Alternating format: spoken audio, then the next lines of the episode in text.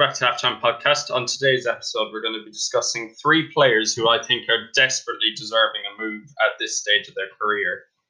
They've all played two or three seasons for their club that they're currently at, and they're des- they're destined for a move at some stage. And I think this year is kind of their time that they should be moving on and finding more new challenges in different uh, leagues compared to adapting more to the one that they've already been adapted to.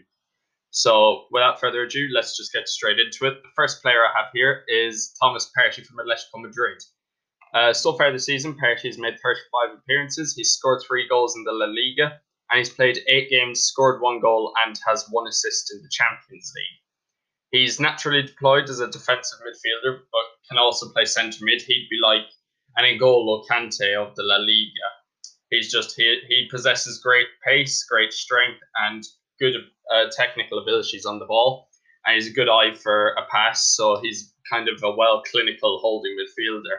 So if you paired the two of them up together in a CDM partnership, I'd say there's nothing getting past that. Like it'd be like running at a brick wall and just expecting what would happen normally is just you hit it and that's it. You just fall down and that it's not going to fucking move. Uh, he has a market value of 35 million and he is currently linked with moves to Bayern, Juventus, Napoli, and Arsenal.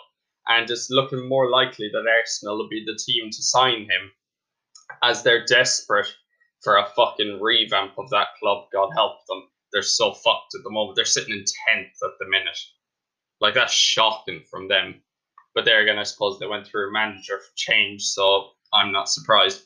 But Partey is just a solid all round midfielder. He's not a, he wouldn't be a box to box midfielder though. He'd only be uh, told to push forward more if the likes of Atletico Madrid were losing like one 0 and they were desperately seeking a last kind of minute goal. You could see Thomas running up the field trying to get involved because he his pace and his strength would just be uh, the whole unit going forward basically, and everyone else could just kind of stay back. It would just be a swap between players. The next player is Kai Havertz. Now, this was going to be coming. We all knew that this was going to happen. That he's been at Bayern Leverkusen now for the last two, three seasons, and he's played 30 games and scored 12 goals and has six assists in the Bundesliga this year. And he has played three games and scored three goals in the Europa League, and he also has two assists to his name in that competition as well. Uh, another consistent player and another consistent season for him in the Bundesliga and earlier this window, we saw that Timo Werner had signed for Chelsea for around around 55 million. So there's rumors that Chelsea are also heavily linked with Kai Havertz, and they've apparently already uh, confirmed a contract with him. It's just waiting on uh, fees to be discussed between the two clubs, which at the minute is circulating between 80 and 90 million, which is a bargain for a player of his uh, capabilities for a 22 year old who's so heavily talked about, like 80 million for him, that you have an up and coming Mbappe that's worth like 300 million.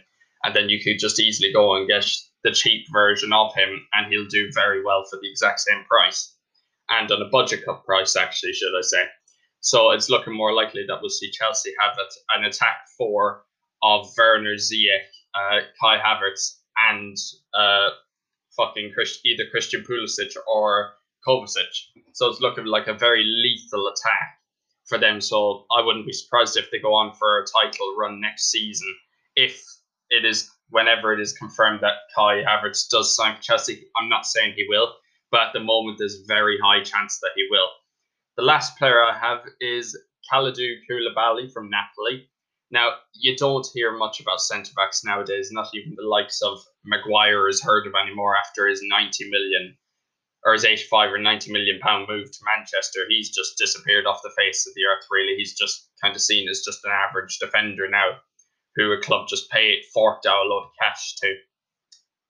Uh, honourable nominations to Ruben Dias of Benfica. He's had another fantastic season. Man United are also linked with him who will be an ideal replacement for Victor Lindelof and Phil Jones and anyone else who plays in the fucking centre back role there.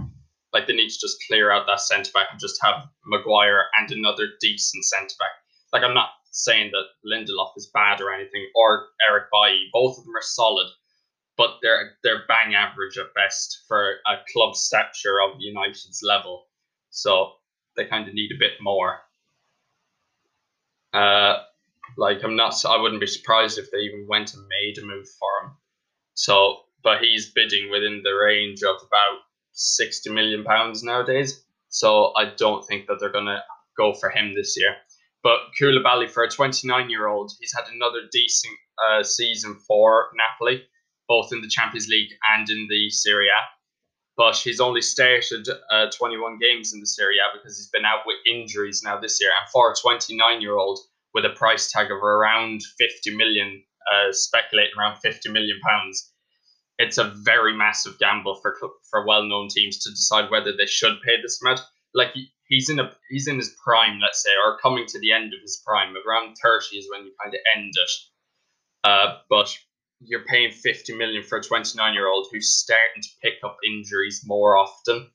So the last two seasons now, he's had two different injuries. One of them was a muscle injury this year in his le- in his right leg, I think, that he picked up in one of the games. I don't know was it Sassuolo that he picked it up or Roma, but he picked up an injury against them and he was out for half the season.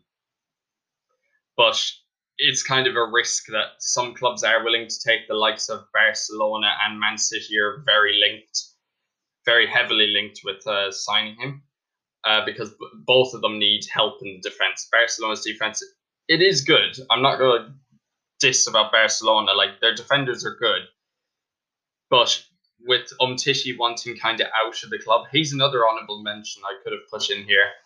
Uh, he's heavily linked with Arsenal as well, but I can't see him going to Arsenal, even though that they need a complete overhaul in that defence. I don't see Umtiti going to Arsenal. I'd see him going to, going to more of like a PSG or a Juventus with an aging Juventus defence and only uh, Matthijs de Ligt as the young and kind of future of that defence as it stands. It's kind of a risk that they could take, but I'm not so sure about it. Spurs and uh, I think Man United, if I remember, both of them are also linked with the signature of Koulibaly.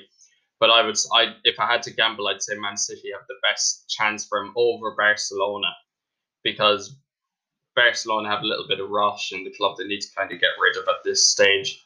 So I wouldn't be surprised if Man City got the Senegalese centre back this year for around 50, 60 million pounds and that would kind of improve their defense instead of having to play the likes of like Eric Garcia in centre back now that they when they did against when they played Arsenal uh back uh, like six weeks ago now I think or so that's it. That's that's where I'm gonna leave it this week. Let me know who you think I that I missed out on.